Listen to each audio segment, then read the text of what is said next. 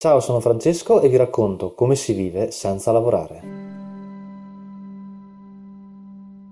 Quando mi sdraio al sole, soprattutto prima di pranzo, immerso nel silenzio del bosco che mi circonda, non posso fare a meno di pensare alla follia che anima ogni giorno quella che chiamiamo società. Penso a quel fiume di individui che si accalca nelle metropolitane, che si supera sulle tangenziali, che si annoda la cravatta per scalare la vetta della piramide sociale. Sono letteralmente milioni, al mattino si riversano nelle città, fanno, fanno, fanno per tutto il giorno, poi quando sono stremati e ormai è buio, tornano a casa pronti a ricominciare tutto da capo il giorno seguente. La prima domanda che mi passa per la testa è perché? Perché fare tutto questo? Verrebbe da rispondere perché bisogna guadagnarsi da vivere. Ma non è questo, non è il traguardo non essere chiaro.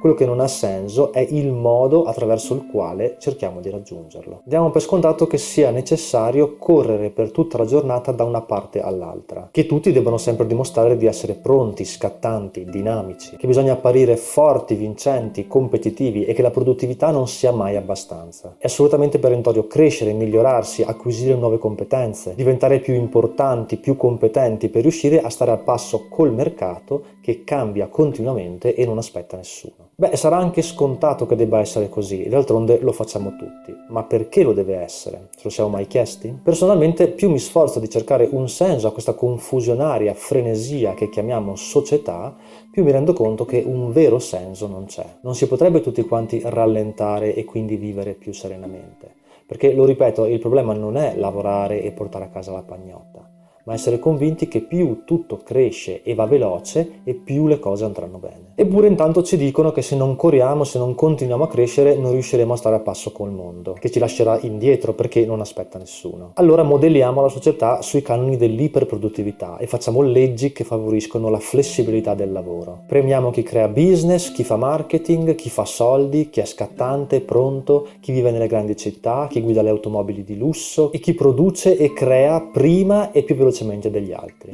Queste persone diventano dei modelli. I film usano questi modelli, le pubblicità ci dicono cosa acquistare per incarnarli e le religioni lasciano spazio ai nuovi guru del marketing. Intanto nella vastità del web i follower osannano gli imprenditori di successo, che per avere ancora più successo ci spiattellano in faccia i loro numeri e i loro guadagni. E noi vogliamo essere così perché ovviamente non perdono occasione per mostrarci il pubblico che li acclama e il successo che hanno avuto. E allora giù tutti quanti a fare, fare, fare ancora più freneticamente, senza tregua e senza mai riposo. Il fatto è che la società che si crea perseguendo questi valori diventa la frenetica corsa che siamo intenti a sostenere mentre la vita ci passa accanto senza che ce ne accorgiamo. Ma allora perché ci osteniamo a credere che i ritmi debbano essere per forza così insostenibili? Beh, la risposta non è per niente banale perché una risposta non c'è, non c'è un vero motivo.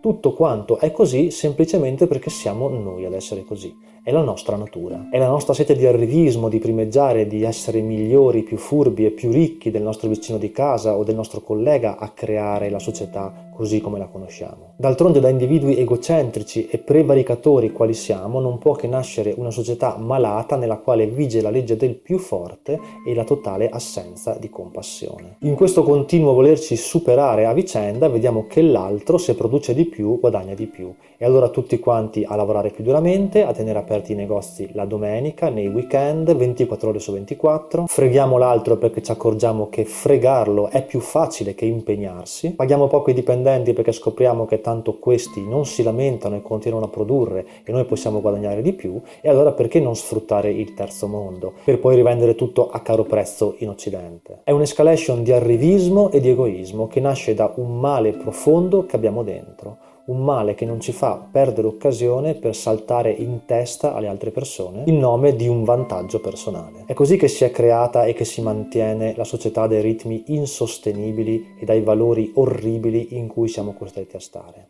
Ed è inutile poi che passiamo il tempo a lamentarci che non abbiamo tempo o che siamo stressati o che è tutto troppo costoso, alienante, schiavizzante, se poi quando si tratta di cambiare facciamo tutti quanti un passo indietro. E questa è una corsa al massacro che non porta da nessuna parte, non c'è nessun traguardo e nessuna ricompensa. Si vive in maniera orrenda aspettando la morte. Ed è per questo che chi predica la crescita, il branding, il marketing, il successo, il business è il primo ad avere piena responsabilità responsabilità del sistema orrendo nel quale siamo costretti a stare.